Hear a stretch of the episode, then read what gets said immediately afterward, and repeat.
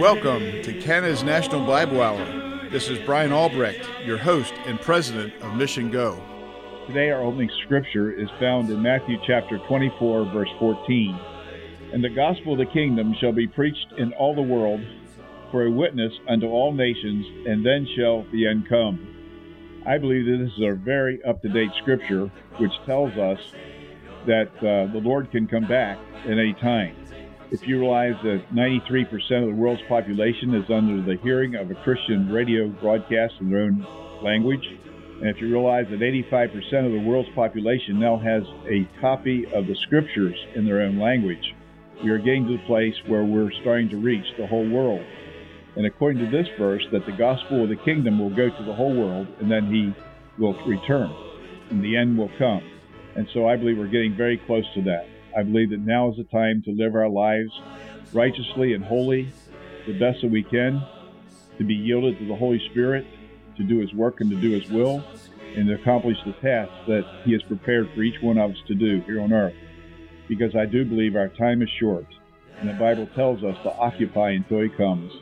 And I believe that's what we should be doing in this day and age.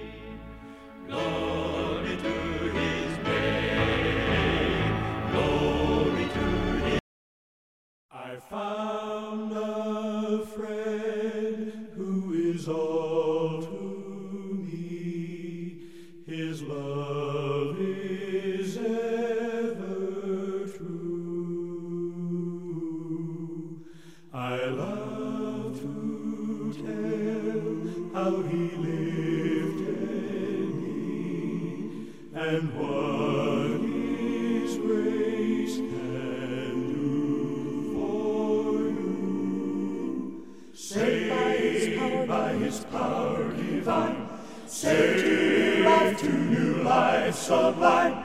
Life now is sweet and my joy is complete, for I'm saved, saved,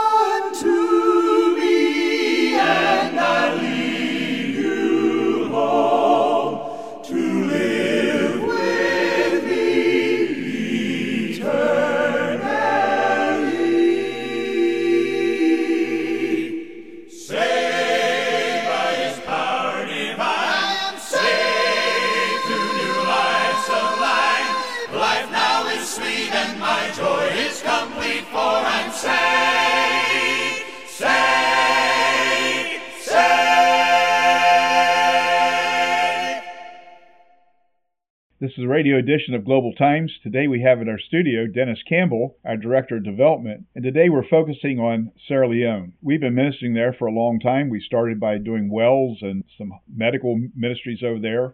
We've planted Christian schools. In fact, we're building a Christian school at the present time in another area. I think this is our 12th or 13th one over there. And today we wanted to talk about going forward with uh, pastoral training. And so, Dennis, why don't you tell us about some of the plans that are in place to help men who are called to the ministry to get the proper training? Thank you, Brian. It's good to be here again today.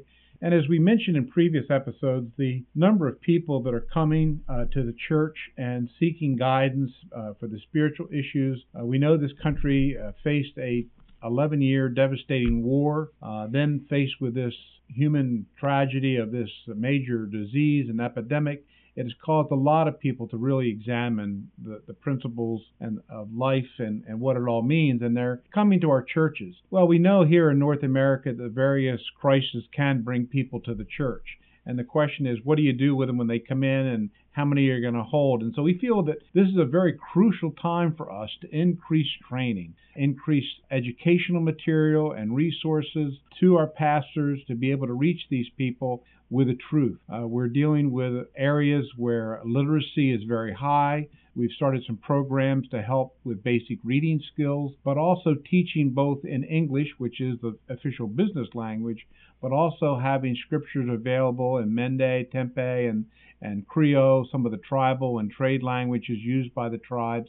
Uh, and the critical part of this is working with the village pastors that are out in these small groups. And so what we're doing is laying out a series of courses with good sound doctrine and Bible teaching uh, where we are training the trainers and we're basically creating t- biblical Timothys uh, to go out and train the men, and each man have a responsibility to train another Christian uh, to multiply this. And we've now completed the training of, of over 38 men with another 38 that are ready to start classes. So we're needing the materials and support for the, the master teachers to get the Timothys trained. Uh, we talked about the motorcycles being used to deliver food to remote areas. Well, like the old circuit riders of the, the West and the early territories, the Wesleyans. that's right. We uh, can follow that principle of putting pastors on motorcycles to get these trails. And many times, one of our motorcycle riding pastors will be handling uh, four or five villages in his circuit and then coming back around. And at the same time, those motorcycles become a valuable tool because they can collect money to ride, give people rides like taxi, taxi. So they become a self-sustaining tool for the pastors to have as they spread the gospel, and that's what we're very excited about. And again, these physical love and that we've been able to show have opened up doors that we could have never reached in the same time period uh, of the last six to seven months.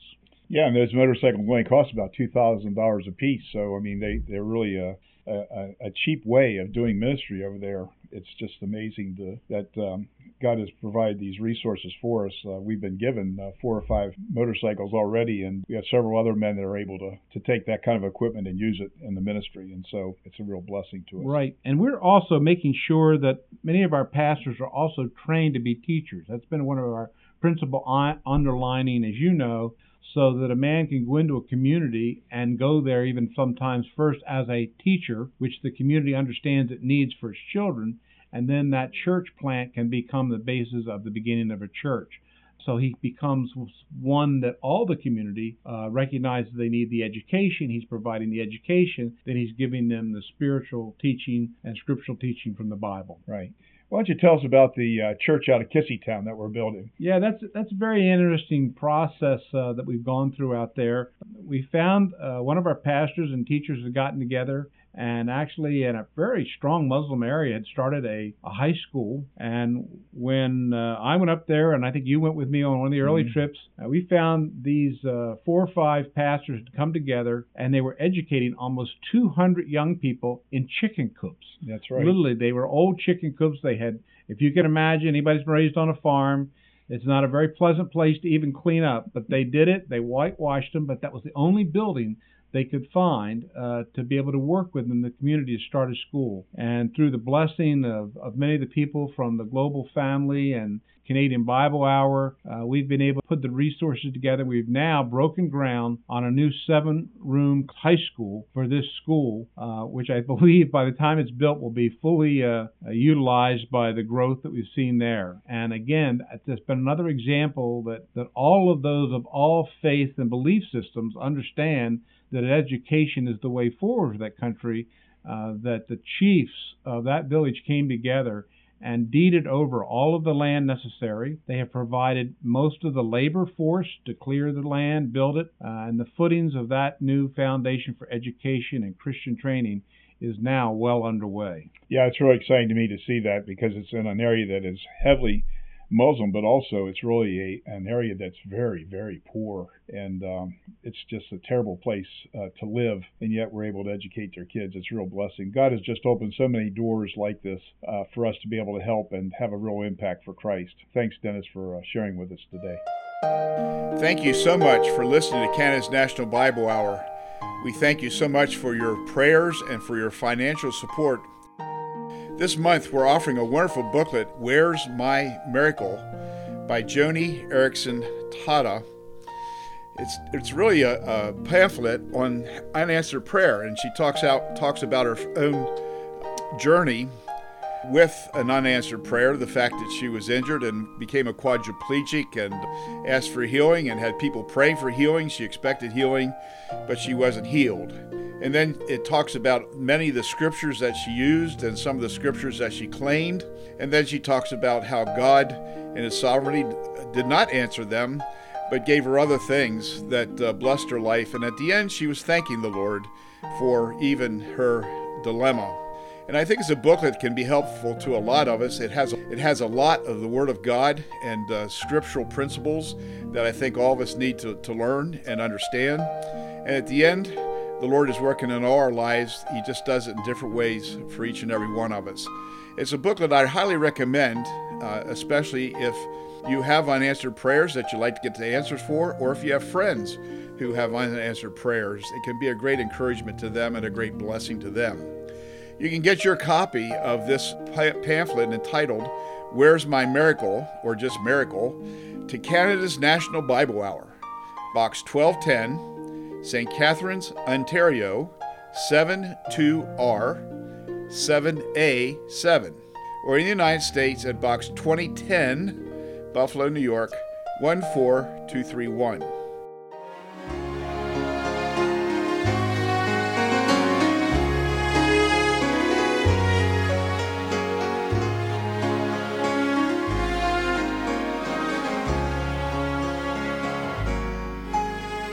Once I stood in the night with my head bowed low in the darkness as black as could be, and my heart felt alone, and I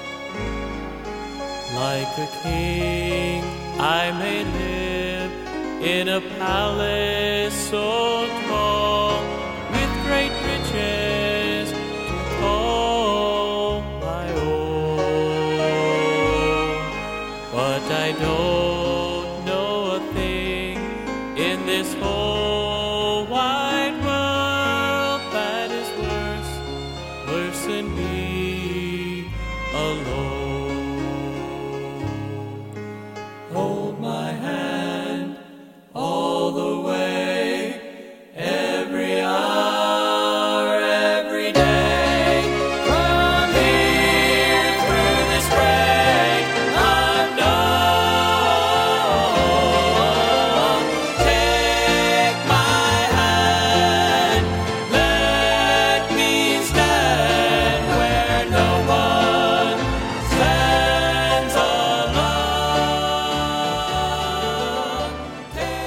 Today's message is from Reverend George Francisco and is entitled Paul Explaining His Impact. Printed copies are available upon request. The topic that I would like to share with you today is entitled Paul Explaining His Impact. If you think back with me to the New Testament times and search for those who made an impact for God on their generation, we would likely think of several men. Peter, perhaps, would be one the blustery fisherman who made so many mistakes, but in the end became a powerful preacher and a man used of God to establish the early church Jewish believers in the faith. We might think of James, the brother of Jesus, who became a leader in the church, or John, the beloved disciple, who spoke so much about God's love and the need to love one another. But these all in the end would have to give way to the man from Tarsus, a Jew called Saul Saul was brought up in the strict tradition of the Pharisees. He trained under the leading intellectual of his day, Gamaliel, and soon eclipsed his teacher in intellectual ability. He first opposed the faith and followers of Christ, till his Damascus Road experience in Acts 9. Let us turn then to Luke's account of Saul's conversion. Acts 9. And Saul, breathing out threatenings and slaughter against the disciples of the Lord, went unto the high priest, and desired of him letters to Damascus, to the synagogues, that if he found any of this way, whether they were men or women, he might bring them bound unto Jerusalem. And as he journeyed, he came near Damascus. And suddenly there shined round about him a light from heaven. And he fell to the earth, and heard a voice saying unto him, Saul, Saul, why persecutest thou me? And he said, Who art thou, Lord? And the Lord said, I am Jesus, whom thou persecutest. And he, trembling and astonished, said, Lord, what wilt thou have me to do? And the Lord said unto him, Arise and go into the city, and it shall be told thee what thou must do. And so the zealous Pharisee Saul was converted and became Paul the Apostle, a man who powerfully impacted his generation and whose influence continues in the books of the Bible that he wrote. Paul was used of God to clarify and proclaim the gospel, and that it was God's message for all men. You'll recall that Peter and other church leaders at first felt the gospel would only be for the Jew. Paul traveled pioneering Christian churches in Asia and then was the first to bring the gospel to Europe, from which it spread westward to England, America, and thankfully to Canada. Paul was used of God to write 13 books of the Bible, which were vital in establishing the early church and which are vital today in establishing believers and churches in the faith. How do we explain the powerful impact of this one man, not only on the first but following centuries of the church? I believe we'll find part of the answer, at least, in the book of Romans, chapter 10. In Romans chapter 9, Paul explains some important things concerning Israel. They enjoyed so many of God's blessings, yet they failed to receive God's righteousness in Christ because they sought it not by faith but by human works. Many Gentiles, on the other hand, who lived in moral darkness, responded to Christ's invitation by faith and enjoy a righteous relationship with God, which Israel spurned. In Romans 10, Paul reveals something of the things that empowered his life. Let us read a few of these great verses. Verse 1 Brethren, my heart's desire and prayer to God for Israel is that they might be saved. For I bear them record that they have a zeal for God, but not according to knowledge. For they, being ignorant of God's righteousness and going about to establish their own righteousness, have not submitted themselves unto the righteousness of God. For Christ is the end of the law for righteousness to every one that believeth. For Moses describeth the righteousness which is of the law, that the man which doeth those things shall live by them. But the righteousness which is of faith, verse 8, is nigh thee, even in thy mouth and in thy heart that is the word of faith which we preach, that if thou shalt confess with thy mouth the Lord Jesus, and believe in thine heart that God hath raised him from the dead, thou shalt be saved. For with the heart man believeth unto righteousness, and with the mouth confession is made unto salvation. Now, in this short passage, we get a glimpse of some of the things that enabled Paul to have a powerful impact for God. First, there is care Paul said, My heart's desire for Israel. Paul had a heart desire, not just a head knowledge. He cared about Israel. His care was not from the head only, but from the heart, from the very depth of his being. Paul loved people, the people of Israel who were lost, and he longed to have them come to faith in Christ. He had become like God the Father and the Lord Jesus. For it was love for lost mankind that prompted God to plan a way of salvation for man. For God so loved the world that he gave his only begotten Son, that whosoever believeth in him should not perish, but have everlasting life. John 3. And it was love for lost sinners that made Christ willing to come and die for man's sin for Jesus himself said, Greater love hath no man than this, that a man lay down his life for his friends. This is my commandment, that ye love one another as I have loved you. John 15. In the gospel, then, we see that God really cares for man. We see that Jesus cares for us, or he would never have suffered that awful death of the cross. God replaced the hatred in Paul's life with a divine love, making him an effective witness. No wonder Paul wrote to the Philippian believers, and this I pray that your love may abound more and more.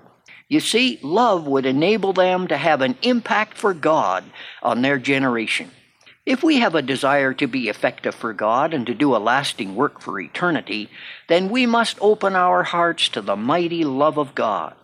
It will not be enough to just serve God mechanically because we know we should, but true service must come from the heart. Paul wrote to the Corinthians the immortal words of chapter 13 Though I speak with the tongues of men and of angels and have not charity or love, I am become a sounding brass or a tinkling cymbal. Verse 3 Though I bestow all my goods to feed the poor, and though I give my body to be burned, but have not charity or love, it profiteth me nothing. Charity suffereth long and is kind. Verse 13 And now abideth faith, hope, and charity, these three but the greatest of these is charity. Paul was full of the great dynamic love of God and had a genuine care for people.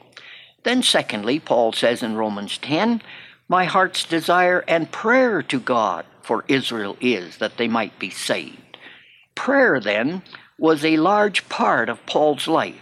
In every epistle that he wrote, he says that he remembered them in prayer.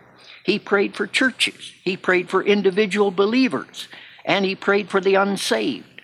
Paul, which would be a great encouragement to them as they heard of his prayer for them, knew that they were few in number, but he also urged the believers to pray. In 1 Thessalonians 5:17, Paul urged the believers there to pray without ceasing.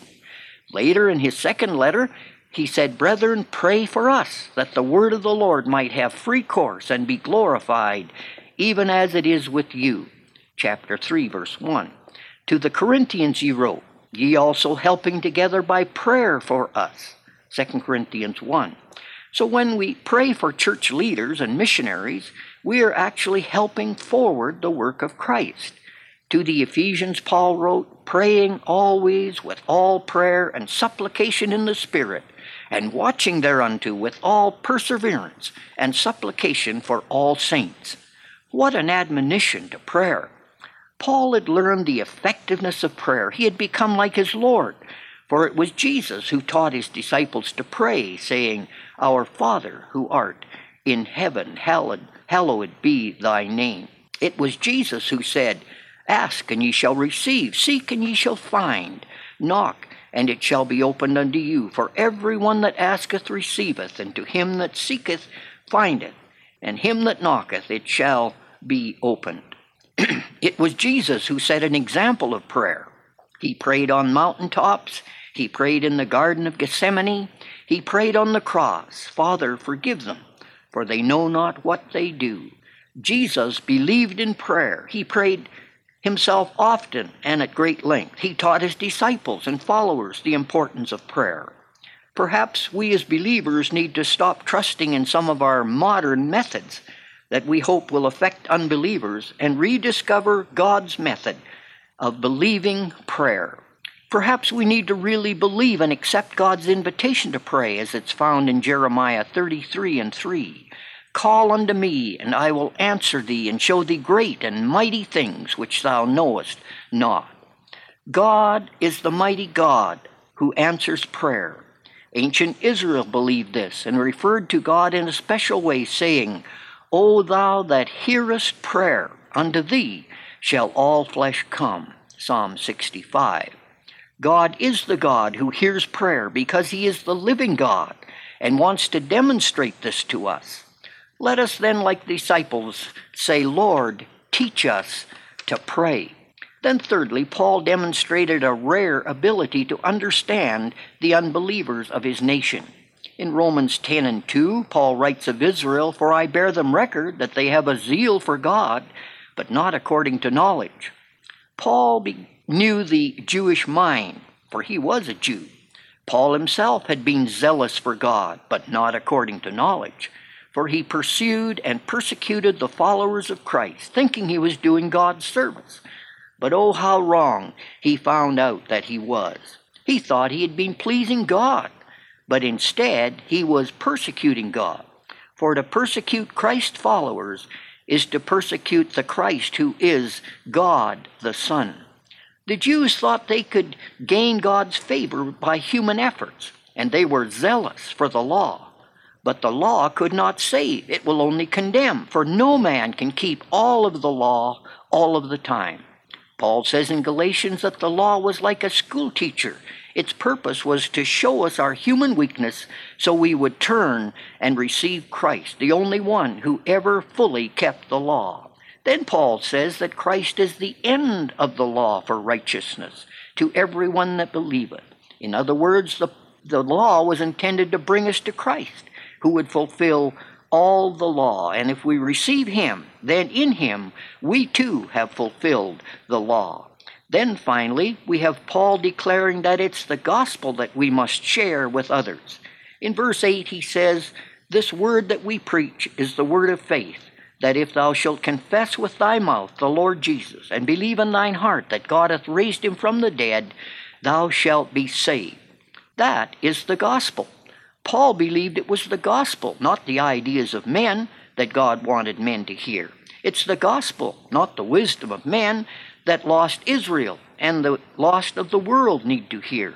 And it's the gospel, not the religious concepts or thinking of men that had changed Paul from a man filled with hatred to a man filled with love and compassion, not only for Christ, but for others. What a great and mighty change the gospel of Christ made in Paul's life. And it can change your life today. If you will only bow in humility and receive Christ by faith, Paul says, it's the gospel, and it's the power of God unto salvation to every one that believeth, to the Jew first, and also to the Greek. Paul had experienced the mighty power of the gospel in his own life. He saw it powerfully change others, and it is the gospel that will change us to make us worthy citizens not only of this world, but of heaven. If we care as Paul did, depend on prayer, and share the gospel, we too can affect our generation for God. May we so do. I trust the message just heard will be a great blessing to you, and I pray that you can apply some of the principles that were taught today in your own life. And I pray that you'll continue to be growing in your faith and your relationship with Christ. There may be others who are listening to this and don't have a personal relationship with the God of the universe, the Lord Jesus Christ, who's the only Savior. The Bible teaches that all of us have sinned and come short of the glory of God. The Bible also teaches that the wages of our sin is death. That's spiritual death, that's separation from God, that's eternal punishment because you rejected God's salvation. He went to the cross, He took our place. We deserve to pay for each and every one of our sins because God's a holy God and he can't be in the presence of sin. He suffered and he died, but he rose on the third day. What a wonderful blessing that is. It means that the sacrifice he made for you and for me has been accepted by God the Father, and now we have life and life more abundantly as we come into relationship with him, as we believe on the Lord Jesus Christ and we will be saved. Be of Where's My Miracle by Joni Eareckson Tada, or just Miracle. And you can write to Canada's National Bible Hour, Box 1210, St. Catharines, Ontario, L2R 7A7, or in the United States at Box 2010, Buffalo 14231. You can also find our broadcasts on our website at missiongo.org. That's M I S S I O N G O dot O R G. We're so thankful for those of you who pray for us each day. That, that allows us to continue to broadcast Kaz National Bible Hour over the airwaves. Thank you so much, and I trust the Lord will bless you throughout this next week.